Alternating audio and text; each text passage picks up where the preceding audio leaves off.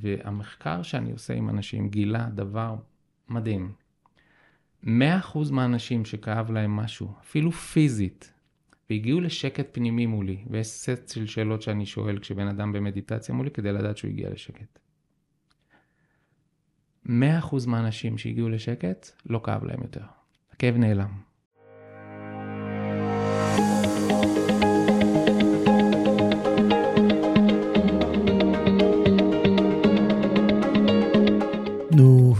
עכשיו? למה אף אחד לא לימד אותנו על החיים? לא בבית ספר, לא באוניברסיטה, לא בבית ולא באף מסגרת אחרת. לפעמים אני מרגיש שפשוט לא רצו שנדע. בדיוק בגלל זה. אני, דורון עמיתי ליבשטיין, מביא לכם את הפודקאסט "נו מה עכשיו?" מבית לייף אקדמי. בפודקאסט אני אאמת את המורים והמנהיגים המובילים בעולם עם השאלה של מה עכשיו. אני אביא לכם את הפרקטיקות המדויקות לחיים.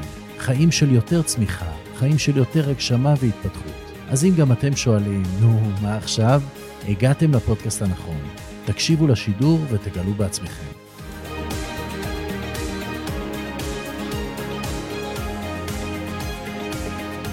סער, איזה כיף לארח אותך פה. כיף להיות פה, תודה. למי שלא מכיר, סער בר-און הוא יועץ לאושר, מלווה לשקט פנימי. אתם הולכים להרגיש את זה, לחוות את זה וליהנות מזה. אז uh, ישר נתחיל, סער. אני תמיד שואל את שאלה ראשונה, סער, מה עכשיו? מה עכשיו? עכשיו התעוררות, הגיע הזמן להמשיך לפעול למען מודעות גבוהה יותר והתעוררות של האנושות. וואו, לקחת את זה הכי גדול שיש, התעוררות של האנושות. זה הכי חשוב. מתי התחלנו את התקופה הזאת של ההתעוררות? אני חושב שהיא התחילה מזמן, אבל יש, אתה יודע, ציוני דרך, אני חושב, בדרך, ש... שהן מקפצות של זה. אמ, תקופות מאתגרות במיוחד של חוסר ודאות יכולות להיות מקפצות של זה, כמו לפני uh, שלוש שנים, שלוש וחצי שנים, תחילת הקורונה, הזיזה לנו את הגבינה. Um, יש אנשים uh, שדברים מסוימים בפוליטיקה שקרו או לא קרו, הזיזו להם את ה... כש... וכשאני אומר התעוררות, אני מתכוון להתעוררות רוחנית. אני מבין. אני רוצה לקחת את זה רגע יותר אישי אליך. אתה היית איש, איש הייטק, אנחנו הכרנו עוד בגלגול שלי במייקרוסופט, שזה אומר 20 שנה ומעלה. אני התחלתי במייקרוסופט לפני 30 שנה, תחשוב. מהראשונים פה. ממש מהראשונים, האדם השביעי. ואיפה התחילה ההתעוררות שלך? מה היה הגורמים להתעוררות שלך? אה, אני אנסה לקצר, כי בטח. זה מסע ארוך. אמ, בוא נגיד שעד 2007 חייתי חיים די רגילים. אמ, זאת אומרת שעשיתי תואר ראשון שני מנהל עסקים, היה לי משפחה, הייתי נשוי עם שני ילדים, אה, הייתי מהצוות שהקים את תחום האינטרנט בענף היהלומים הישראלי, וניהלתי שם את התחום הזה במשך הרבה שנים. אמ, ואז עברתי תאונת דרכים עם אופנוע, כזאת שגרמה לזה שלא הייתי כמה חודשים בבית, ולמדתי ללכת מחדש. התאונה הזאת האיצה איזשהו תהליך שכנראה הגיע זמנו, וזה פרידה וגירושים שלנו, כשהילדים מאוד קטנים, בני שלוש וחמש וחצי. ומצאתי את עצמי תוך שלושה חודשים, בלי עבודה, כי בדיוק התפטרתי קודם כדי לפתוח סטארט-אפ, אבל אני עכשיו צריך לדאוג לא להיות נכה. בלי המשפחה שלי, יצאתי מהבית, ובלי הבריאות. ו... והתחלתי לשאול שאלות קשות.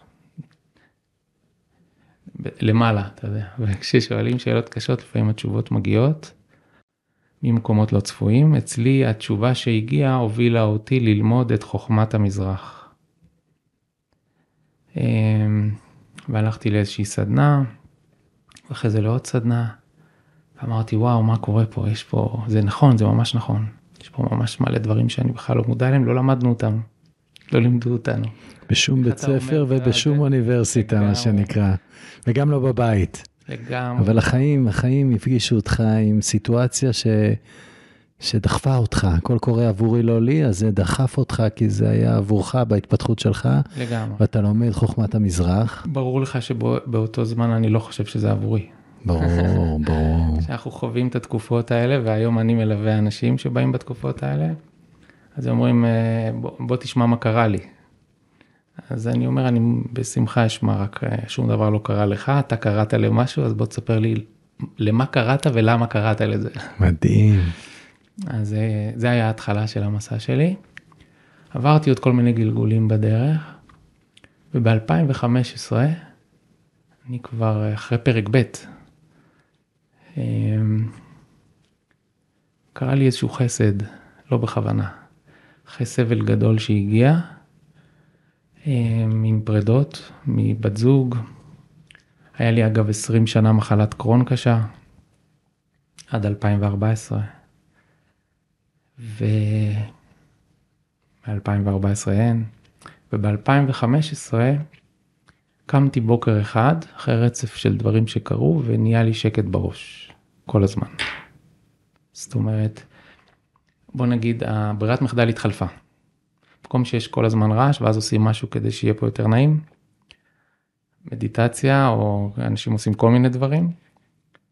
אמ, זה נהיה הפוך, כל הזמן יש שקט ואני צריך לעשות משהו כדי לחשוב. או... ואז חווים את החיים אחרת לגמרי, ואז מבינים אותם אחרת לגמרי. למחרת, הדבר הראשון שעשיתי למחרת זה ללכת לגלח את הראש.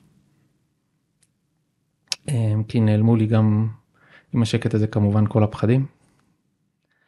אמ, אז כבר לא היה אכפת לי מה חושבים עליי ואיך אני נראה ואתה יודע עם המפרצים והקרחות ולא מעניין אני פשוט לא מתעסק יותר בשיער שלי. אה, הדרך שעשיתי לספר שלי בגבעתיים באותו יום הפכה להיות סשן שאני עושה בפגישה ה-12 איתי שזה הפגישה האחרונה. כי חוויתי בפעם הראשונה את הסבל האנושי. כשאתה חלק ממשהו קשה לך לראות את המשהו. אתה צריך רגע לצאת.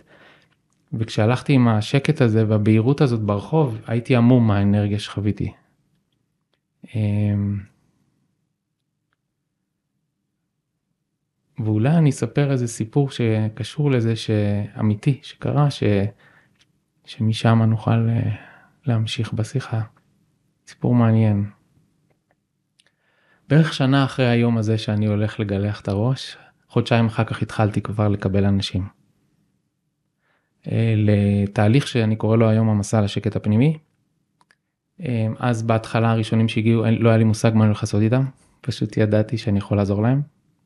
הבנתי שכולם סובלים מאותו דבר, והבנתי את זה בזכות שני הראשונים שהגיעו אליי עם קרון, כי בהתחלה חשבתי שאני אעזור לחולי קרון. אבל שני הראשונים שהגיעו, אה, אחרי שישבו איתי שעה כבר לא עניין אותם הקרון, הם אמרו אנחנו רוצים ככה שקט. אמרתי וואו, זה לא נזל את מה שיש לכם, אתה בטוח ששקט זה מה שאתה רוצה? אומרים כן, כן עכשיו שאני רואה אותך אני רוצה שקט. אמרתי וואו, בודה צדק. ההודים צדקו, אמרו לפני שלושת אלפים שנה, שהחופש היחידי האמיתי הוא החופש מהמחשבות, כולם סובלים מהמחשבות שלהם. בוא נתעסק במקור, למה בסימפטומים? וככה אני עוזר לאנשים הרבה שנים כבר. ועוזר להם להירפא ממחלות שאין להם מרפא, בלי לגעת בהם עם אצבע. מהצד השני של השולחן, על ידי שינוי תודעתי. שנה אחרי אותו יום שאני הולך ככה ברחוב, אני הולך עם אה, מישהי שאני מלווה בפגישה האחרונה שלנו ברחוב, אנחנו עושים משהו שאנחנו עושים שם. ואז אנחנו כבר מתקרבים לבית שלי בחזרה, ואז אני רואה איזה בחור צעיר. אמ, נראה לי מודאג, אתה יודע, עומד ככה, אתה מכיר את הקמטים האלה? רציתי לשים שלט על הדלת שלי, מכון קוסמטיקה ברון. Mm. אני מחליק את הקמטים האלה שלה. אני רואה אותו מודאג וזה, אני אומר, מה יש לבחור כזה צעיר? אולי הוא בן 22, מה הוא כזה מודאג כבר? אז החלטתי לעשות איתו משהו, והוא היה כל כך קרוב אליי שלא יכולתי להגיד לה שזה מה שהחלטתי, אז פשוט עשיתי את זה. ניגשתי אליו, איתה, היא איתי, ואני שואל אותו, סליחה, אנחנו עושים פה סקר, אפשר לשאול שאלה? זה לא מה שעשינו, אתה מבין. אז הוא אומר, אה, איזה סקר? אז אני פשוט חוזר על מה שאמרתי. אנחנו עושים פה סקר של שאלה אחת, אפשר לשאול שאלה? אז הוא אומר, אוקיי, מה השאלה?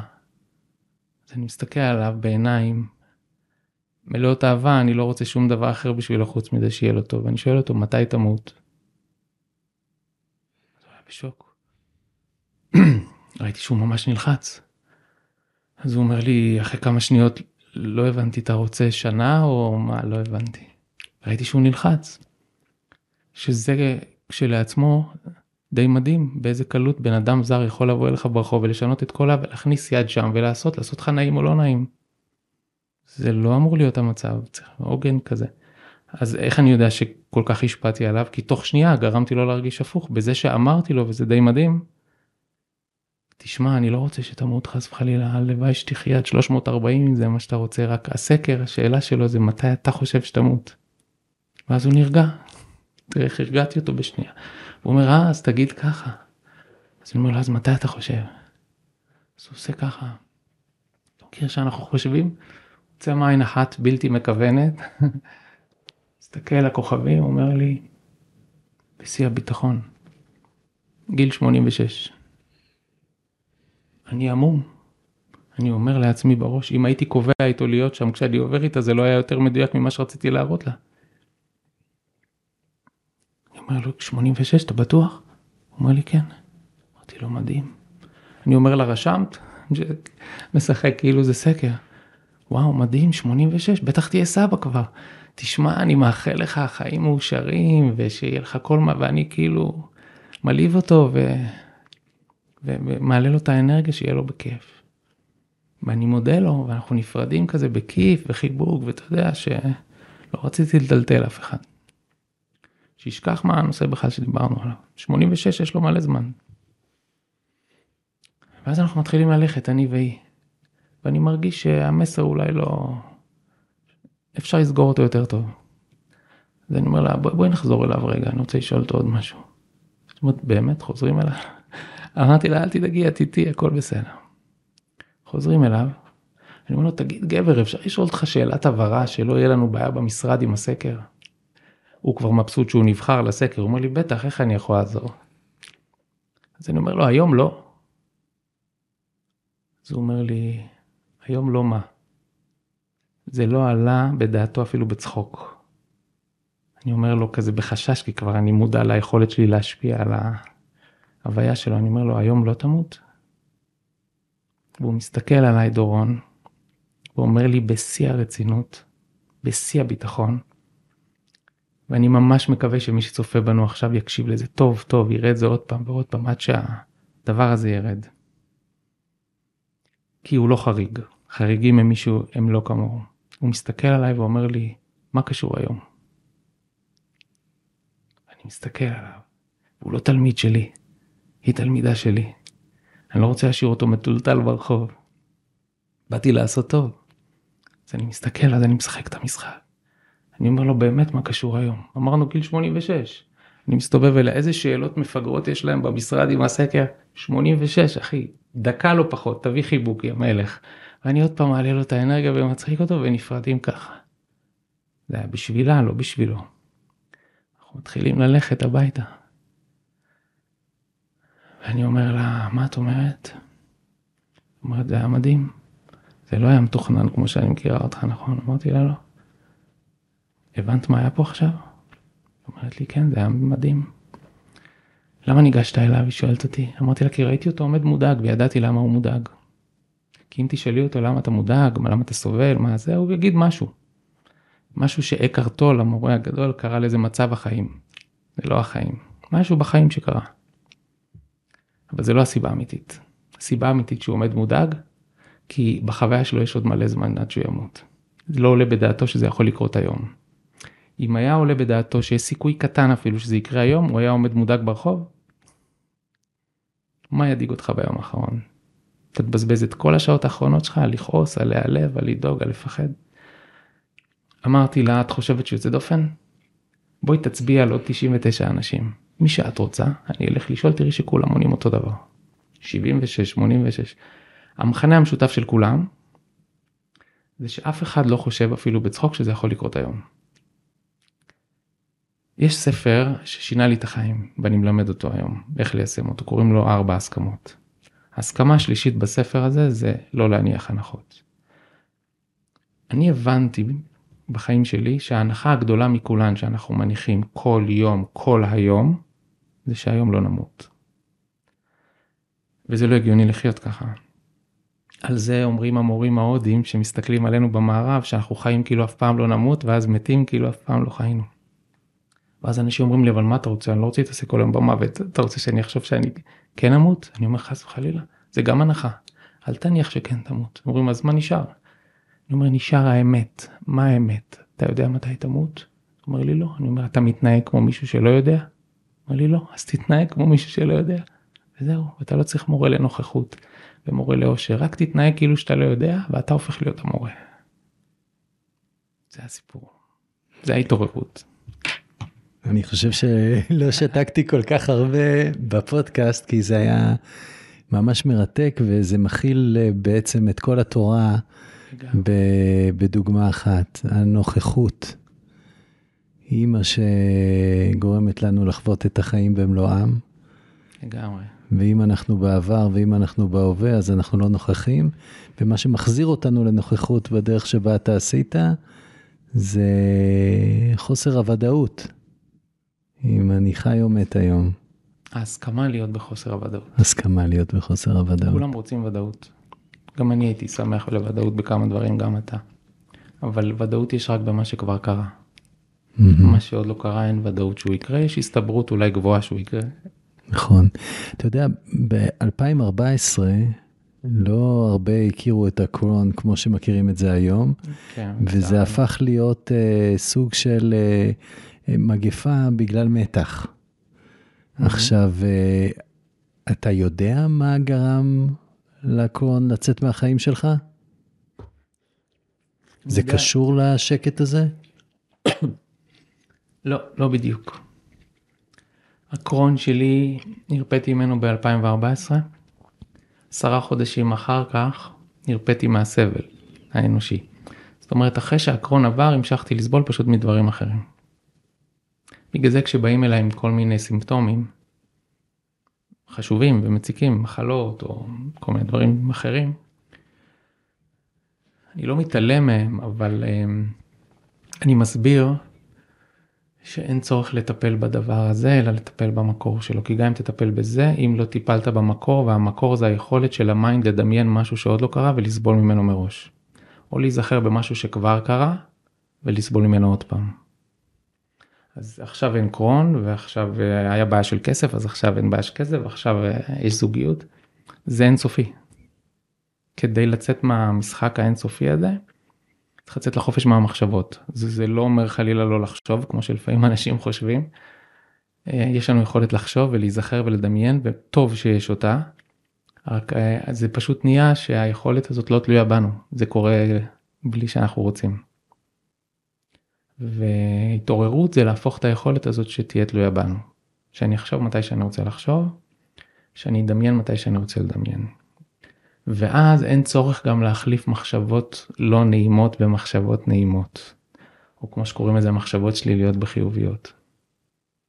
פעם מישהו שאל אותי אם אני יכול לעזור לו לחשוב מחשבות חיוביות. במקום השליליות המפחידות שיש לו אמרתי לו ברור. הוא אומר יאללה בוא נתחיל אני איתך. אמרתי לו אני לא אעשה את זה אבל זה יהיה טעות. הראשון שהגיע אליי זה משהו רצה. אמרתי לו. אומר לי למה זה יהיה טעות? אמרתי לו אני אנסה להסביר לך את זה במשל.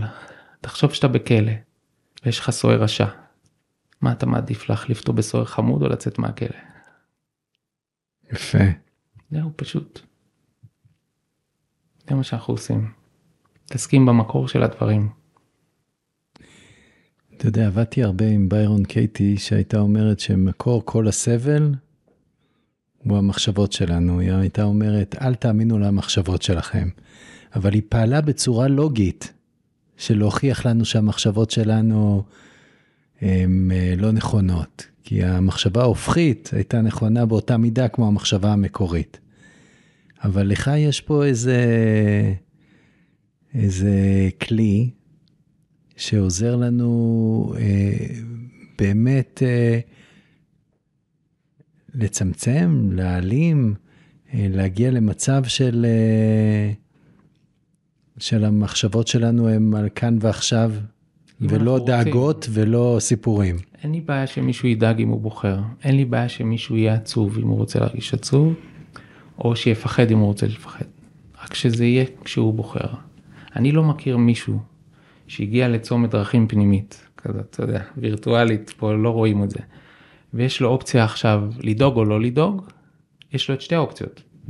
ואני לא מכיר מישהו כזה שהגיע ויש לו את שתי האופציות והוא אומר, לא, אני כבר לא דואג חודש, בוא נדאג קצת. נכון? זה לא קורה. אני לא פחדתי כבר שבועיים, בא לי לפחד קצת. מה, אני כבר שנה לא עצוב, בא לי, אין דבר כזה. אם נהיית עצוב, ואני לא נגד עצב, אני לא נגד כלום. אני בעד חופש. אני כן ראיתי, סער, אנשים שאומרים, אתה יודע, אני לא יכול לבכות, אני לא יכול uh, להביע צער או עצב, ואני רוצה לחוות את הרגש הזה. מעולה. אה, יש לנו, אתה יודע, לפעמים חוסר איזון פנימי כזה, הראש חזק מדי, והרגשות לא מקבלים את הביטוי שלהם. אז אה, אפשר לאזן את זה. אפשר לאזן את זה על ידי התעסקות ביניהם, בין הרגשות למחשבות, ואפשר לאזן את זה על ידי זה שפשוט ישירות מעוררים את מי שאנחנו באמת, ואז הילדים האלה מתאזנים מיד. מעצמם. מעצמם ומיד. מדהים. אז בעצם מה שאני מבין זה שיש לך תוכנית כזאת של 12 מפגשים, שאנשים נכנסים רגילים, מה שנקרא, עם הרבה מחשבות שמנהלות אותם, הרבה כאב, הרבה סבל, והם יוצאים עם שקט בראש. הם יוצאים עם יכולת יותר גבוהה להיות מאושרים ועם שקט ולהיות יותר בריאים, וזה הופך להיות יותר תלוי בהם. יש קורלציה בין השקט בראש לבין האושר? כן. איך זה מתחבר?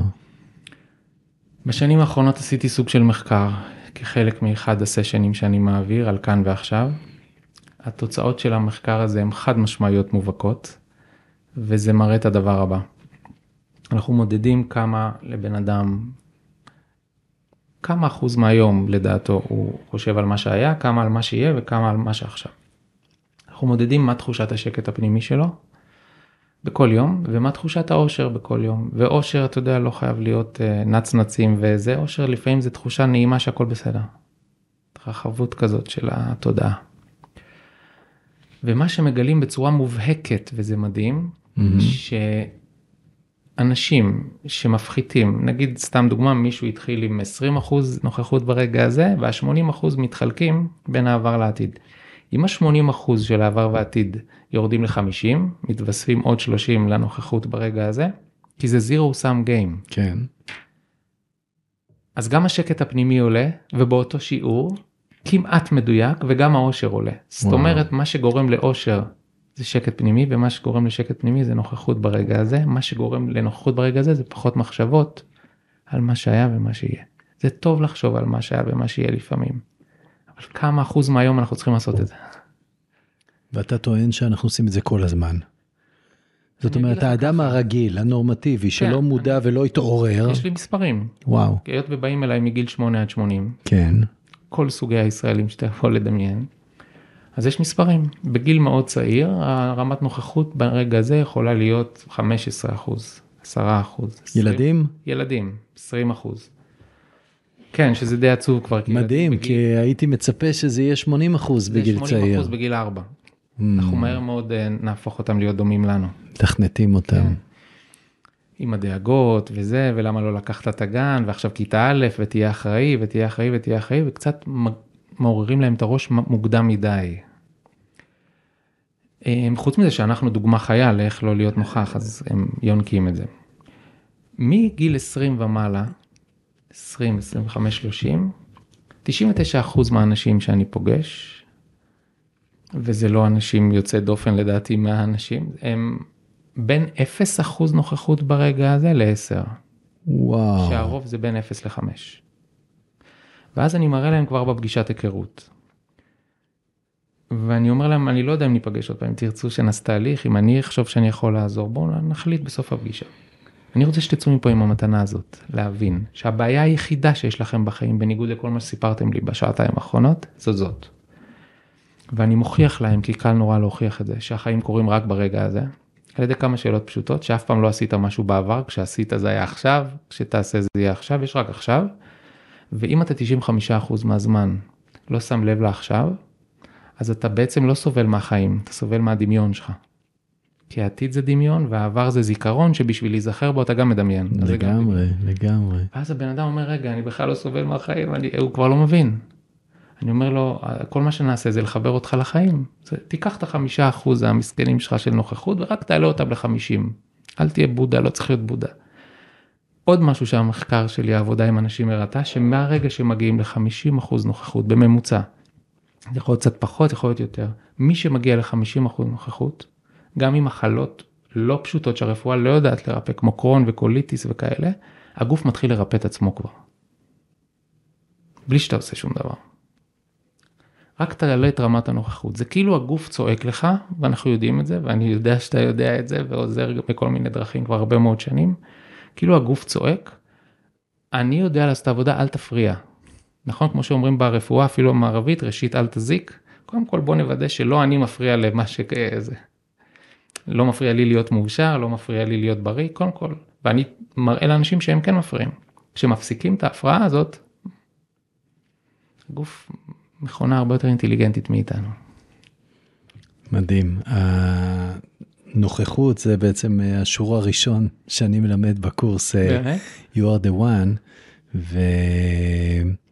ואני מלמד את הנוכחות בחיבור שלנו לאנרגיה שאנחנו מביאים לחדר כשאנחנו לא בעשייה. בסדר, אני רואה את הנוכחות כצד השני, את ה-being, הצד השני ל-overdoing. וחלק מהסיבה למחשבות האינסופיות שלנו בראש ולחוסר שקט זה שאנחנו בעולם שבו מחנכים אותנו, אנשים כמו טוני רובינס ל-Massive Action, Massive Results, או אנשים כמו רובין שרמה ל-Busy Being Busy. וזה מה שקורה לנו בראש, וזה מה שקורה לנו בחיים, ואנחנו עסוקים בעשייה אינסופית, שבעצם בצד השני יש את אקר טולה ודיפק צ'ופרה עם חוק המאמץ המזערי, שבסוף היום אומרים, כשאתה בנוכחות, פשוט תהיה, הדברים יקרו לך. ולא תהיה תחת הנחת היסוד שאנחנו מייצרים את כל מה שנמצא מסביבנו. כי אם אני ואתה לא נעשה כלום, השמש מחר תזרח.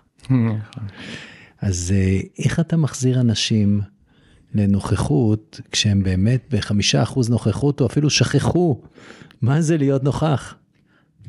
רוב האנשים לא יודעים מה זה. ואני רוצה להסביר לך, כדי שהם יבינו על מה אני מדבר בכלל, אני צריך להסביר. כי אנשים חושבים שהם יודעים מה זה להיות בהווה, אבל הם לא יודעים. איך אני יודע שהם לא יודעים? כי אני אומר להם עכשיו, החנית את האוטו פה למטה, ונכנסת ללובי של הבניין שלי, הזמן שעשית מהאוטו לדירה, לדלת שלי, אם אתה נוכח, אז אתה שם לב רק לזה שאתה הולך עכשיו לדירה של שר ולא חושב על שר שיפתח או על הדרך, כאילו, זה. כשאני נותן את הדוגמה הזאת הם אומרים אה אז אני לא. אוקיי? וכשאני אומר בדרך לפה, שמת לב לכל מה שהיה בדרך או שפתרת את כל הבעיות של העולם? כי ככה אני הייתי דורון. כולנו, כולנו היינו שם, כן. אחד, ה, אחד הדברים ש, שאני עושה עם האנשים בקשר לנוכחות, זה אני שואל אותם, מה האישה שלך הכי הייתה רוצה ממך? הם עונים לי, שאני אהיה נוכח. ברור. שאני אהיה כאן. ברור. מה הילדים שלך רוצים ממך? מה העובדים שלך רוצים ממך? מה החברים שלך רוצים ממך? רק נוכחות. הם לא רוצים שום דבר חוץ מזה. זה נכון מאוד. וכל כך קשה לנו להיות נוכחים ברגע הזה. אנחנו חושבים שאנחנו כאילו מכינים את עצמנו לעתיד, אם אנחנו שם, או פותרים את הבעיות של העבר אם אנחנו שם, אבל בעצם זה... אתה יודע, יש משפט שאני תמיד אומר, אם אתה לא יכול להיות כאן, גם לא תוכל להיות שם. אתה מכין את עצמך כל הזמן לעתיד והוא אף פעם לא יגיע. כי כשהוא יגיע לא תהיה, אין לך יכולת לשים לב אליו, ליותר משנייה וחצי. וזה הרבה יותר אה, דרמטי אפילו מזה, תראה. אני חושב, אני בודק את זה עם אנשים, כל בן אדם שבא אליי, אני בודק את זה איתו לפני שמתחילים תהליך. אם המחשבות שלו היו תלויות בו, האם הוא היה רוצה שהן יהיו נעימות? אם הרגשות שלו היו תלויים בו, האם הוא היה רוצה שהם יהיו נעימים? ואם הגוף היה תלוי בו, האם הוא היה מרגיש בריא, אנרגטי וחזק. כולם עונים כן. אלה שבהתחלה מתבלבלים זה בגלל שהם לא מאמינים שזה אפשרי, אז אני אומר להם תעזבו מה שאתם מאמינים או לא, אתם לא יודעים אולי, רק מה, בעולם אוטופי, האם זה מה שהייתם בוחרים? הייתם יכולים להרגיש נעים ולא נעים, תבחרו להרגיש נעים, כבר סגרנו את הפינה הזאת שזה לא קורה. אז כולם רוצים להרגיש נעים. ואז אני שואל, זה המצב עכשיו? הם אומרים לא. אז אני אומר, רגע, אז מה שזה בעצם אומר, זה שהמחשבות שלך, הרגשות שלך והגוף שלך לא מקבלים הוראות ממך. אז מה יש לך יותר חשוב בחיים? ואני יודע שיש לך כמה דברים חשובים בחיים, אני אומר. אבל מה יש לכם יותר חשוב בחיים מזה? שהמחשבות, הרגשות והגוף שלי יקבלו הוראות ממני, זה הבסיס להכל. עם זה אני חווה את העולם, ודרך זה העולם חווה אותי. אז אומרים, לא, זה הכי חשוב. אני אומר, יופי, בוא נצא לדרך. ואז אני אומר, תראה למה זה הרבה יותר חשוב מזה, דורון. אפרופו מה ששנינו מנסים לעשות, והרבה אנשים שאנחנו מכירים גם, לעשות טוב בעולם הזה. מי שלא שולט בזה, מנסה לשלוט בזה. מי שלא מצליח לא לדאוג יעשה הכל שלא ידאיגו אותו. מי שלא מצליח לא לפחד יעשה הכל שלא יפחיד אותו. ואז מה יוצא מזה? שבגלל שאין לנו יכולת, אף אחד לא גילה לנו שזה אפשרי בכלל. להפך, קיבלנו דוגמאות רק הפוכות. אין לנו יכולת שזה יהיה פה נעים בשליטה שלנו, אנחנו מעבידים את כל העולם בזה שיהיה נעים. אם נסתכל מחוץ למקום שאני ואתה יושבים פה עכשיו, כל מה שקורה בעולם, גם בישראל בתקופה הזאת, זה אחד מנסה לגרום לשני להתנהג בצורה מסוימת שתעשה לו יותר נעים. ההתעוררות העולמית שנדרשת בעיניי זה לא להחליף מנהיג כזה במנהיג אחר או אלא להגיע למצב שאני בסדר. שאני קראתי לזה פעם שרשרת העושר כתבתי מאמר כזה. שהעושר שלי תלוי בי. ו... ורמת ההשפעה של מישהו על העושר שלי היא מזערית. אם היא מזערית אז אני נותן לו חופש. בוא תעשה מה שאתה רוצה ואז נראה מה אני עושה איתך. אם אני רוצה שנמשיך להיות אה, חברים או ביחד או לא הכל בסדר לפחות יהיה לנו מערכת יחסים של אמת. כי ברגע שאנחנו מפחדים אחד משני וזה עושה עליי מניפולציות וזאת נעלבת וזה נעלב ואנחנו עושים את זה אחד על השני אתה מכיר את זה על הילדים על ההורים אחד עושה את זה לשני. וזה endless וחופש זה זה המתנה הכי גדולה שאנחנו יכולים לתת לעצמנו זה המתנה הכי גדולה שאנחנו יכולים לתת לאהובים שלנו, וזה מתנה שאתה יכול לתת רק אם יש לך אותה. איך אפשר לתת חופש אם אין לך חופש? ולכן בעיניי זה הדבר הכי חשוב. ולכן בעיניי שקט פנימי זה הבסיס של הכל. מדהים. ואתה יודע, הרבה אנשים מנסים להביא את הנוסחה הזאת שעוזרת אה, לעבור מסבל mm. לאושר. Mm. בוא נדבר קצת על סבל וכאב, כי גם לזה יש לך איזה מחקר. נכון. אני אתחיל מהסוף. אף פעם לא פגשתי מישהו שמקבל את כל מה שקורה בחיים שלו וסובל ממשהו. כשאני אומר סובל ממשהו... לא סתם המילה קבלה, מה שנקרא. לפעמים שואלים אותי, אז מה אתה עושה? אז אני יכול להגדיר את זה, אתה יודע, באלף זה, מורה לקבלה. ואז אני אומר, לא של היהדות, כבודה במקום המונח. קבלה, קבלה של... של המציאות. אף פעם לא פגשתי מישהו שמקבל את כל מה שקורה בחיים שלו וסובל ממשהו. סובל ממשהו זה לא אומר שאולי אין לו כרגע איזה משהו, אתה יודע, איזה סימפטום כזה או אחר, אבל הוא לא סובל ממנו. לזה אני מתכוון. ואף פעם לא פגשתי מישהו שסובל ממשהו, רק מהמשהו הזה, כל השאר בסדר. ומקבל את כל מה שקורה בחיים שלו. אין דבר כזה. אם יש סבל, זה מעיד על משהו שלא מקבלים. תראה לי ממה אתה סובל, אני אראה לך מה אתה לא מקבל. אני אראה לך מה אתה לא מקבל, נדע על מה להתעסק. אשאל אותך למה אתה לא מקבל את זה, זה קשה? אוקיי, בוא נעבוד על זה. אנשים לא יודעים את ההבדל בין כאב לסבל. אני מלמד אנשים בתהליכים איך לא לסבול. אתה יודע ש-100% מהסבל הוא יציר שלנו. כי סבל, ההבדל בין כאב לסבל, כאב זה משהו שאפשר לחוות ברגע הזה, אתה יודע, פיזי או נפשי. כאב מגיע כשאנחנו נותנים לאותו, סליחה, סבל מגיע כשאנחנו נותנים לאותו כאב עבר או עתיד. ובדרך כלל ניתן לו גם עבר וגם עתיד. או אפשר להגיד גם, מגיע משהו, קורה משהו, ואני מתנגד לו. אני מתנגד לו בצורת זה שאני כבר בורח ממה שקורה עכשיו למחשבות על מה שהיה ומה שיהיה. איך עשיתי ככה, איך לא ראיתי שזה, ועכשיו מה שיקרה זה כזה. פה נהיה סבל. זה 100% יצירה שלנו. עכשיו אנחנו יודעים שיש לנו מלא פחדים. זה אחד הדברים שהכי מגבילים אותנו פה. מליישם את השאיפות שלנו. אבל המקור של כל הפחדים הוא מקור אחד. כל הפחדים בסוף זה פחד מלסבול, מלסבול ולמות. אז אם בן אדם מצליח להגיע למצב שהוא יודע שלא משנה מה יקרה, הוא לא יסבול, הוא הרבה פחות יסבול ממה שסבל, אז יהיה לו הרבה פחות פחד בלי שהתעסקנו בשום פחד ממה שיש לו. אם יש פחות פחד יש יותר אהבה, כי זה מה שקורה. ההפך מפחד זה אהבה. אז לא צריך ללמד אהבה. ולא צריך ללמד ואהבת לרעך כמוך. אפרופו המשפט הזה שאני רואה אותו אחרת לגמרי מרוב האנשים. אנחנו חושבים שהעולם נראה כמו שהוא נראה, כי אנחנו לא אוהבים את רענו כמו שאנחנו אוהבים אותנו. ואני טוען שזה לא נכון. אני טוען שאנשים אוהבים את רעם בדיוק כפי שהם אוהבים את עצמם. הם פשוט לא אוהבים את עצמם. אהבה עצמית אמיתית זה קבלה עצמית, זה שקט פנימי, זה אושר שלא תלוי בדבר. זה לא נרקסיסטיות, נרקסיסטיות זה באזורים של הפחד. ואהבה עצמית ברמה הכי עמוקה שלה, אין עצמי להתעסק איתו, כי הכל בסדר, ואז כל האטנשן יוצא החוצה לעולם איך אני יכול לעזור. וואו. וכשאתה במצב כזה אתה צריך להגיד למישהו בוא תאהב את רעך אתה לא צריך להגיד לו הוא לא יכול שלא. ואנחנו מנסים לחנך מהגן נכון אני לא יודע אני לא כל כך רואה לא, לא רואה חדשות וכל זה. אתה יודע איך זה זה מגיע אליך. אז אני די מבין מה קורה פה במדינה כבר הרבה מאוד זמן. ואנחנו מנסים שאלה יבינו את אלה ושאין לך מה לעבוד על זה זה לא יקרה. צריך לגרום לאנשים כי מנסים לעשות את זה כבר אלפי שנים. לגרום לאנשים להיות עם שקט, לא לסבול בתוך עצמם. להיות עם חופש פנימי. ואז רק אתה יכול לתת חופש. בוא ניקח רגע סצנריו שהרבה אנשים פוגשים אותו והוא סצנריו בעייתי.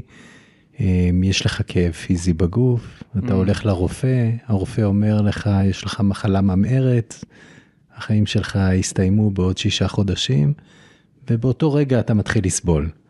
בטח. כי אתה פשוט נגררת לסיפור, נכון. ש... שיוצר אצלך סבל. אז איך אנחנו, מה שנקרא, מתמודדים עם זה? איך מתמודדים עם הסבל ואיך מתמודדים עם הכאב? הגיעו אליי אנשים כאלה אגב, במצבים דומים למה שתיארת. אמ, אז אמרנו ההבדל בין כאב לסבל. קודם כל לא ליצור סבל. בשביל לא ליצור סבל אני צריך לתת לכאב להיות, בלי להתווכח איתו.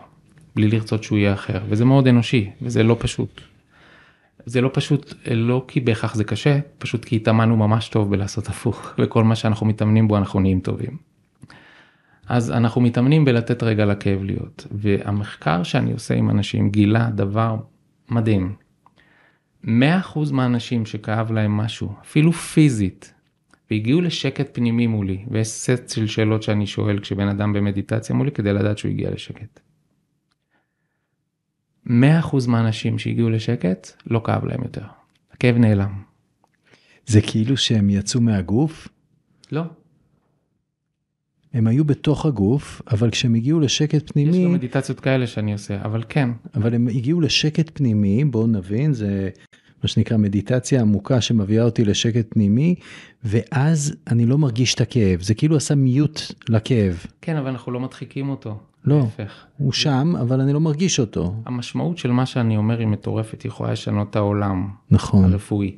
כי מה שזה... ולא רק רפואי, כי יש כאבים מכל מיני סוגים. נכון, ברור. אבל אנשים נורא מוטרדים נכון, דברים פיזיים. ברור. לא, אני אומר רפואי בגלל שאתה צודק, אבל התגובה שאני מקבל כשאני מספר את זה לראשונה אנשים, הם אומרים, אבל אה, הכאב הפיזי, לא, על נפשי אני מבין, אבל על פיזי אין מצב שזה עובד, כי הרופא יכול להראות לך את זה, ב, אתה יודע, בבדיקות, בצילום, ב... כאילו אנחנו איזה מכונה של תאים, אתה יודע, ואין פה, אנחנו יודעים שזה כבר לא נכון, זה הוכח מדעי. גם אנחנו מכירים את הכאב פנטום, שכאילו אין גם. פיזי ועדיין כואב לנו גם. כאילו זה קיים. אז זה בעצם, למה זה כזה מהפכני? כי זה אומר שלא רק הסבל בשליטה שלנו, כמו שאני מלמד אה, עוד מעט שמונה שנים, גם הכאב הוא בשליטה שלנו. והתקשרה אליי פעם, לפני כמה שנים, מישהי שהייתה אמורה לבוא אליי שלוש שעות אחר כך. והיא חולת סרטן, קשה מאוד, שלב סופני. והיא החליטה שהיא רוצה לעבור את התהליך כדי שיהיה לה יותר אה, נעים ב... אם זה, אם זה מה שנשאר. היא מתקשרת אליי שלוש שעות לפני הפגישה ואומרת לי, אני רוצה להתייעץ איתך. אני אומר לה, בשמחה. מה ההתייעצות? מה ההתלבטות? אז היא אומרת, יש לי כאבים מהכימותרפיה אתמול, מאוד חזקים. אני אומר לה, אוקיי. היא אומרת, אני מתלבטת אם לקחת כדורים לכאבים או לא. אז אני אומר לה, מה ההתלבטות? קחי כדורים לכאבים. והיא מופתעת כי היא יודעת שאני לא בעד, זה לא משהו שאני ממליץ. אז היא אומרת, אוקיי, אבל אם אני אקח, אז אני אהיה קצת מטושטשת כי הם חזקים, ואז אני לא אהיה לגמרי ב attention אה, בפגישות שלנו, ואני מאוד אוהבת את הפגישות שלנו, אני רוצה להיות נוכחת. אז אני אומר לה, אז אל תקחי את הכדורים, הנה פתרתי לך את הבעיה. אז היא אומרת, לא, אבל אם אני לא אקח, אז יכאב לי ואני לא אוכל להתרכז בפגישה שלנו. זו שאלה קשה, מה תענה לה? אז מה אני אומר לה? אני אומר לה, תקחי את הכדורים בתיק, לא בגוף, תביאי אותם איתך, אבל תראי שלא תצטרכי אותם. אז היא אומרת לי, היא צוחקת, היא אומרת, אני מתה על האופטימיות שלך. אני אומר לה, זה לא קשור לאופטימיות. אז היא אומרת לי, איך לא? אני אומר לה, מה זה אופטימיות? אופטימי זה מישהו שחושב שיהיה טוב. פסימי זה מישהו שחושב שיהיה רע, אבל שניהם לא יודעים. אני יודע שלא תצטרכי אותם. כי זה לא קרה מעולם מולי, את רוצה להיות הראשונה? היא אומרת, לא, לא, לא. אמרתי לה, אז תביא אותם איתך שאת תרגישי בטוחה, ולא תצטרכי אותם. היא אומרת, אוקיי, תגיד, יש לך טיפ? עד שאני מגיעה אליך עוד שלוש שעות, יש לך טיפ מה כדאי לעשות בינתיים עם הכאב? אם משהו אפשר לעשות זה כאבים ראש חזקים. לקחתי אוויר, אמרתי לה, כן, תהני מהכאב. היא אומרת לי, מה, לא שמעתי טוב. לא הבנתי אותך. אמרתי לה, תהני מהכאב. עכשיו היא כבר איתי, אתה יודע, איזשהו זמן, כמה פגישות. קצת מכירה אותי, ועדיין זה היה לה מוזר. היא יודעת שאני לא שגרתי. היא אומרת, מה זאת אומרת, איך אפשר ליהנות מהכאב? אמרתי לה, תקשיבי טוב, ואני ממש אשמח שמי שצופה בנו המאזינים יבינו טוב את מה שאני אומר עכשיו. אמרתי לה, תקשיבי לי טוב, את יודעת להגיד לי בוודאות של 100% שזה לא פעם אחרונה שאת חווה את הכאב הזה? היא אומרת לי, לא. אני אומר לה, תיאורטית יכול להיות סיכוי שזה פעם אחרונה בחיים שאת חווה כזה כאב? בטח. אז היא אומרת לי, כן. אמרתי לה, אם זה פעם אחרונה, את לא רוצה ליהנות מהפעם האחרונה הזאת? כדי שתאריכי אחרי זה את הזמן שלא כואב לך? זה לא משהו שאת רוצה לשים לב אליו? אם בן אדם אומרים לו, אתה אוהב להוריד זבל לפח, אז הוא אומר לא, אומרים לו, אבל עכשיו אתה מוריד את השקית האחרונה בחיים שלך. הוא עושה את זה בשמחה. זה לא נהיה אירוע חגיגי, לא מעלה סטורי, אני והיפה שלי עם השקית, היא צוחקת, אומרת, אין, אתה משוגע, אין דברים כאלה, ואנחנו מנתקים את השיחה. אחרי שלוש שעות היא מופיעה אצלי בדלת, כול אורות, אני אומר לה, מה נשמע? נהניתי מהכאב. היא אומרת לי, אתה לא מאמין מה קרה אחרי השיחה איתך. אני אומר לה, מה קרה? תתפלאי על מה אני מאמין ומה לא, מה קרה? אז היא אומרת לי, 85% מהכאב נעלם תוך דקה. אמרתי לה, וואו, עד עכשיו זה ככה? היא אומרת לי, כן, אני אומר לה, עכשיו עוד יש טיפה כאב? היא אומרת לי, כן, אמרתי לה, בואי נעביר אותו בחמש דקות.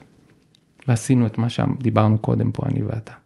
להגיע לתוך מרחב של נוכחות מלאה. ברגע הזה אין יותר כאב. זהו. פשוט. אני נותן רגע לשקט להיות, רגע, mm. כדי שבאמת נטמיע את המשמעות של הכלי הזה, ואני אומר לעצמי בלב, ועכשיו בקול רם, שזה גם הדרך לפתור את הקונפליקטים במדינה הזאת, שכרגע אנחנו חווים כל כך הרבה, כי מה שעושה את הקונפליקטים זה דאגות על העתיד וסיפורים על העבר, אבל ברגע הזה, כמו שתמיד אומרים, יש שקט. תשמע, אנשים מאוד מוטרדים ממה שקורה ואני מבין אותם. כשאתה נסחף לתוך הדבר הזה, אז קל, אתה יודע, באזורים הנמוכים, התדרים הנמוכים החייתיים של הפחדים וזה, זה מפחיד. כשאתה עולה מלמעלה, אתה אומר, טוב שזה קורה. אנשים מתעוררים. ואני לא מתעסק בפוליטיקה, ולפעמים אנשים לא מבינים למה אני לא כותב, ממש רוצים, כי עוקבים אחרי הרבה אנשים, ת, תגיד מה שאתה רוצה, יש לך להגיד על המצב, גם בקורונה כתבתי ממש מעט, כי גיליתי שרוב האנשים לא רוצים לשמוע דברים. אז אני רק אגיד את הדבר הזה גם על, בהתייחס למה שאמרת. שב-2016, לא יודע מה היה עם ביבי אז, אבל הוא כבר כוכב פה הרבה שנים. היה איזה משהו כנראה בחירות או משהו, נראה לי ב-2016 זה היה. והייתי בסלון של חברים באיזה שבת נעימה כזאת, אני מנגן בגיטרה, אני בזון שלי דורון. ולידי יש שיחה מסתבר ערה על פוליטיקה שלא שמעתי כלום ממנה. באיזשהו שלב שואלים אותי, אז מה אתה אומר, סער? אז אני, מה אני אומר על מה? אז אומרים, על ביבי. מה אתה חושב על ביבי? אז אני אומר, אני לא חושב על ביבי. אומרים, נו, הבנת מה אנחנו מתכוונים. מה אתה אומר על ביבי? זה טוב לנו או לא? כנראה שהיה בחירות שהוא עוד פעם היה צריך להיבחר או לא. אתה מכיר את זה שלפעמים אתה מבין משהו בזמן, רק בזמן שאתה נשאל מגיעה התשובה כזה, כן. חיבור, זה מה שקרה באותו רגע. עבר דרכי קוראים כן, לזה. בדיוק, הסתכלתי עליהם ואמרתי, ביבי לא הבעיה והמחליף שלו לא הפתרון. אמרו לי, באמת, מה הבעיה? אמרתי, הבעיה שאנחנו בוחרים מנהיגים שהם לא ערים, שהם לא באהבה, הם בתדר של פחד. מה זה משנה איך קוראים לבן אדם הזה? מה זה משנה מאיזה מפלגה הוא? אז הם אומרים, אז מה, איך נבחר? אבל כאילו, אין אנשים ש... שירצו, ואני אומר, אם בן אדם ער לא יכול להגיע למצב שהוא מנהיג את המדינה, השיטה עצמה אז לא מאפשרת את זה, צריך לשנות את השיטה. ולשנות שיטה אפשר בשתי דרכים. או באלימות, שאני ממש נגדה, הפיכה כזאת אלימה, ממש לא ממליץ, אף פעם להגיע לזה, או דרך כל מה שדיברנו פה עד עכשיו, דרך התעוררות של האנשים.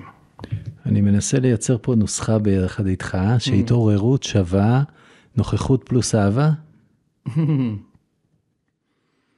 אמ, האהבה מגיעה מהנוכחות, האהבה מגיעה מהקבלה של הרגע הזה. אז זה לא all we need is love, זה all we All need we is is- presence. All we are is love. וכל מה שאנחנו צריכים זה נוכחות. לגמרי. עכשיו נוכחות שעוד פעם לא יובן כי אני שומע את זה הרבה אתה יודע זה המקצוע שלי אז אני. אמרו לי אבל אי אפשר לא לחשוב על העתיד והעבר ואני אומר מתי אמרתי למישהו לא לחשוב על העתיד והעבר אמרתי פעם למישהו לא לקיים יחסי מין אמרתי לו פעם לא לאכול אבל אתה לא רוצה לאכול כשאתה שבע כבר. ואתה לא רוצה שיכפו עליך משהו כשאתה לא רוצה אותו. כשאני לא רוצה לחשוב על משהו שהיה או משהו שיבוא זה בא אז זה abuse. זה סלף אביוז שאני עושה לי לגמרי. ואז אני סובל. והקטע הוא שאף אחד לא סובל לבד. אם מישהו סובל מרגישים את זה טוב טוב סביבו אבל גם אף אחד לא מאושר לבד. ואם מישהו מאושר גם מרגישים את זה סביבו. וקצת לפעמים יש נראה למרות שהעולם מדבר הרבה על אושר היום גם במחקרים דיברנו על זה קודם. לפעמים נראה שכאילו אנשים אומרים די כבר עם האושר שלכם כאילו יש תראו איזה בעיות יש בעולם.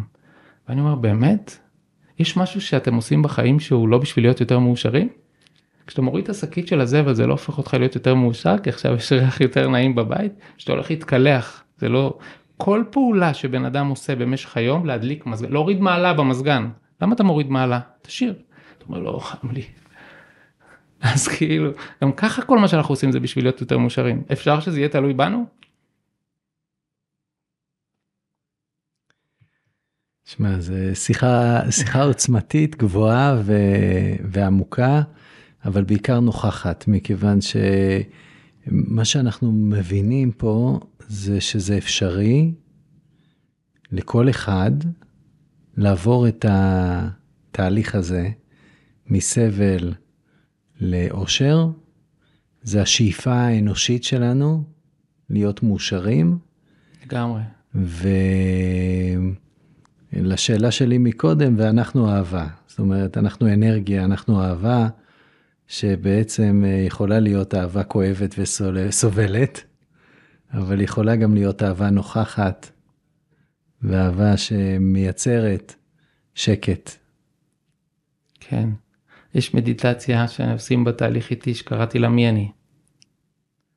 שאני לוקח בדמיון מודרך מאוד מיוחד אמ, כדי לחוות, כדי לא לדבר על זה. אתה יודע, לא, לא לדבר על, אה, על אבטיח אפריקאי שאף פעם לא טעמת ותנסה לנחש, אלא פשוט בוא תן בו ביס. ואז אנחנו חווים מי אנחנו באמת אחרי שאנחנו נפרדים מכל מה שאנחנו לא. שחשבנו שאנחנו כן. כל הדברים הזמניים. ושם אנשים מדהים חווים כולם את אותו דבר. וזה? מה אולי נשאיר את זה כהפתעה. טוב, אתם צריכים לעשות את המדיטציה כן, הזאת בשביל לחוות את זה. אנשים חווים את אבל- מי שאנחנו באמת, כן. במקור אנחנו אותו דבר. אנחנו אחד. חד משמעי. אמ, אתה יודע, בגלל זה קראתי לקורס שלי, אתה האחד, you are the one, או האמת שלא היה לי את האומץ להגיד אני האחד, שזה מה שאני כי רוצה שכל אחד. שלא יחשבו ביהירות כמו החשיבה שלך על האושר, אבל בחוברות של הקורס כתוב I'm the one. זאת אומרת, התהליך אמור להביא אותנו למקום שאנחנו מבינים שאנחנו האחד, ובתהליך שלי של אה, מי אני, אז אנחנו מקלפים את אני זה לא מה שאני עושה, אני זה לא מה שאני חושב, אני זה לא מה שאני מרגיש, או מה שאחרים שיש חושבים עליו, או מה שיש לי, או מה שאין לי. כן. בהקשר שלי, ואתה פה מדייק את זה עוד יותר, בהקשר שלי, אני זה האנרגיה שאני מביא לחדר כשאני לא בעשייה, כשאני ב being. ואני עוזר לכל אחד במדיטציה כמו שאתה עושה, להגיע ל flavor שלו. זאת אומרת, אני לדוגמה השראה נוכחת, מישהו אחר יכול להיות אה, ביטחון, מישהו אחר יכול להיות יופי, אחד שמש ואחד אה, אור. אבל בסופו של דבר כולנו flavors מדהים. של אהבה. אנחנו עושים דברים דומים בקטע הזה, כי כשהם מגיעים לחוות מי הם, הם חווים את אותו דבר. אבל אז אני שואל את השאלה הבאה, אחרי שהבן אדם חווה את זה, וכשהוא חווה את זה, הוא חווה את זה, דורון, אתה יודע, זה לא, מה, זה לא מחשבה על זה, זה לא רגש, ובדרך כלל בשלב הזה גם לא חווים את הגוף. למרות שהוא שם. ואז השאלה הבאה שלי, ומה באת לעשות פה? לחכות לחג חמישי שמח? לפחד שיפטרו אותך? מה באת לעשות פה? ושם לפעמים עונים תשובות שונות, ולפעמים עונים תשובה שהיא דומה, אבל אז ההמשך שלה הוא שונה, זה הייחוד, המתנה של כל אחד. אה, להפיץ את האור, להפיץ אהבה, ואני אומר, יופי, תפיצי אור. באיזה דרך את רוצה להפיץ אור? כי האש מציל בגורדון, זה מה שהוא אוהב לעשות, הוא מפיץ אור. ויש את המוכר ארטיקים.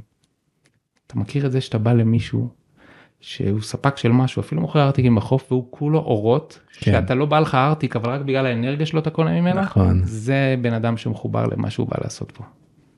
שעושה את מה שהוא עושה באהבה. ולכל אחד יש מתנה, בדרך כלל יותר מאחת.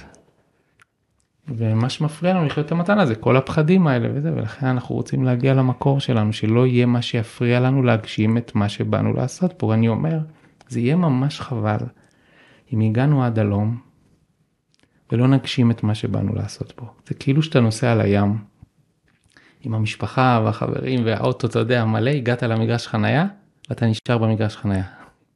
ממש ככה, מפספסים. חבל, מפספסים את המהות, מפספסים את החיים. אני רוצה שתחבר לי, הבנתי מאוד לעומק, ואני חושב שכל מי שמקשיב לנו הבין לעומק את הנושא של המחשבות. בוא נחבר את זה רגע לרגשות. כי הרבה פעמים אה, אנשים כמו ג'ו דיספנסה שעברו, דרך אגב, אה, תאונה דומה לשלך, אני מאוד אוהב את הסיפור. אומרים, אה, אומרים, בכדי ליצור את המציאות שאתה רוצה, צריך להרגיש אותה. להרגיש אותה בעוצמה כאן ועכשיו, להרגיש לפני שזה קרה, לא כמו שחינכו אותנו, שקודם משהו יקרה בשביל שנרגיש, קודם נזכה במשחק בשביל נרגיש אלופים, קודם נהיה בריאים בשביל להרגיש בריאים, שהבדיקות יצאו טובות, קודם שתהיה לנו זוגיות בשביל להרגיש אהובים. תחבר לי את הנוכחות לרגש של כאן ועכשיו. אני חושב שהחיבור שאני אעשה הוא גם יהיה טיפה בן דוד של זה, בן דוד של ג'ו דיספנזה, למרות שאני מאוד מסכים עם זה. אני מסכים עם הרבה דברים, עם הרבה שיטות שחלקן אגב לי עזרו בעבר. אני פשוט עושה משהו ש... שזה מה שקרה לי, אני מלמד את מה שקרה לי, אני לא מעביר שום דבר שאני מאמין בו, אני מעביר רק מה שאני יודע, בוודאות, שהוא אמת ועובד, כי, כי אני חוויתי או חווה אותו עדיין. זו הדרך. אני אתן לך דוגמה על זוגיות, איך מייצרים זוגיות. הגיעה אליי פעם מישהי... ואתה master בזה, עשית את זה כמה פעמים. עליי? כן. אני לא יודע אם זה כזה אתגר, כי היה לי הרבה אנשים בזוגיות או היו, אבל תראה. בשביל הרבה אנשים זה ממש האתגר עכשיו. אז הגיעה אליי מישהי כזאת, שלדעתה זה הבעיה היחידה שיש לה בחיים. בגלל זה באתי אליך. יכול לעזור למצוא זוגיות. אז אמרתי לה, אולי, לא יודע, בוא נראה. כמה שקט יש לך? היא אומרת, אה, מה זאת אומרת? אני אומר, מ-1 עד 10, כמה שקט יש לך? אפס, היא דואגת לזוגיות. לא, כן, לא יודע איזה מספר היא אמרה, אמרתי לה, אז אם נגיד סתם, אני אומר, נגיד, היא אמרה 2 או 3, אני לא זוכר. אמרתי לה, מה תביאי לזוגיות כשתהיי בזוגיות? 20 אחוז שקט. אז הוא אמור למלא את השאר, מסכן. זה לא עסקה פרית. ואיזה תכשיט תקבלי? גם עם איזה 20, כי זה בערך מה שקורה פה. אמרת, תשמעי, אל תקחי את זה אישית, כי כלום לא אישי הרי, אבל הזוגיות שלך כרגע פחות מעניינת אותי, יותר מעניין אותי הבעיה הגדולה שאין לך שקט, ואת כמעט באפס נוכחות. בואי נגדיל את הדברים האלה, ואז נראה אם יש עדיין בעיה לפתור, כי החיים לימדו אותי בעזרה לאנשים שכשפותרים את זה כבר אין בעיה לפתור. ואחרי חודש וחצי, נראה לי חודשיים בתוך התהליך, היא הכירה את מי שהיום הוא אבא של הילד שלה. מדהים. ו... וזה פשוט דוגמה לזה של עוד פעם נורא מפתה לפעמים להתעסק במשהו ויש אגב אנשים מאוד מוכשרים שיודעים לעזור לאנשים להתעסק במשהו הזה. אני פחות מוכשר בזה, זה פחות, יש לי פחות passion לזה, אתה יודע, לעזור למישהו לפתור איזושהי בעיה ספציפית למרות שאולי אני יכול, מעניין אותי יותר ללכת לשורש של הדברים ולפתור אותם משם ואז לראות איך הכל משתנה. כי כשיש יותר שקט הכל משתנה. המצב הכלכלי, מערכות היחסים, המצב הבריאותי, הכל. אז אני אומר למה לעבור דבר דבר את כל הבעיות שיש לך בחיים וזה רק מה שיש לך היום מה תבוא אליי עוד שנה עוד פעם. אני לא רוצה שתהיה תלוי בי.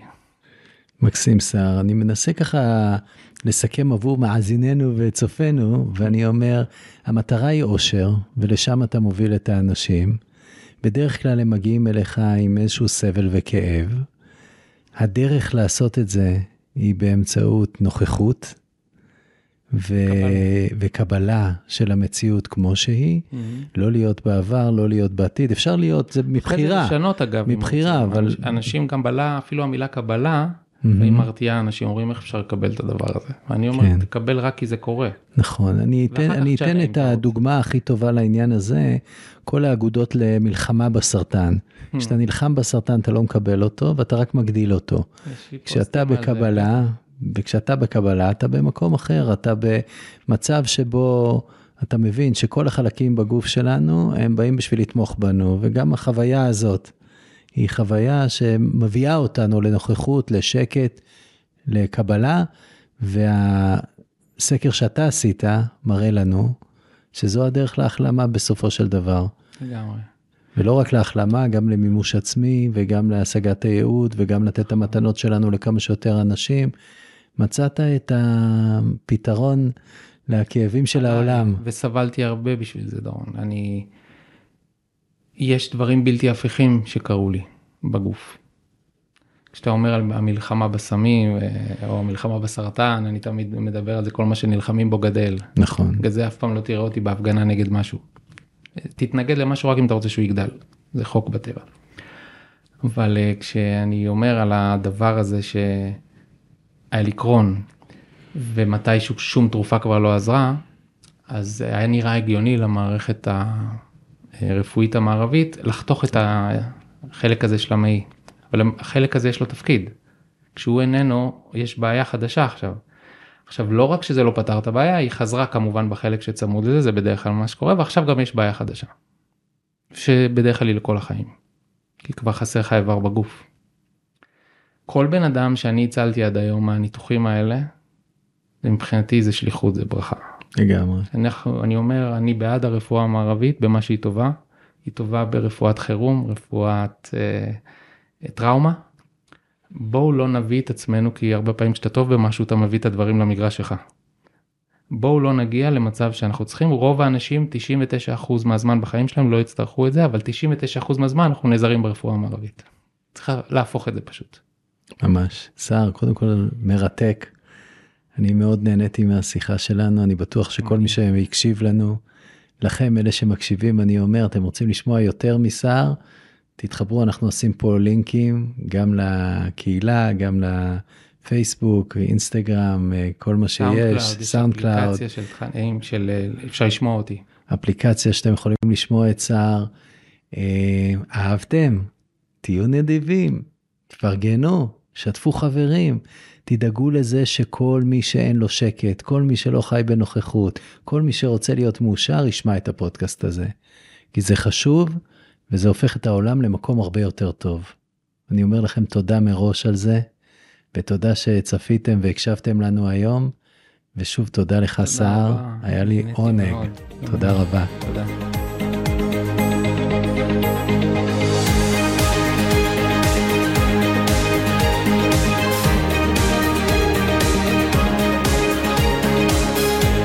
טוב חברים, הגענו לסיומו של עוד פרק בפודקאסט, נו מה עכשיו? במידה וקיבלתם ערך מהפרק הזה, עזרו לנו להפיץ את הבשורה. שתפו לפחות חבר אחד שיכול ליהנות מהערך הזה. בכל פרק מצורפות לכם שלושת הפרקטיקות עליהן דיברנו בפרק. צאו ויישמו, כי להקשיב בלי להתאמן ולממש, זה לא ממש עובד. אני הייתי דורון עמיתי ליבשטיין, ונתראה בפרק הבא.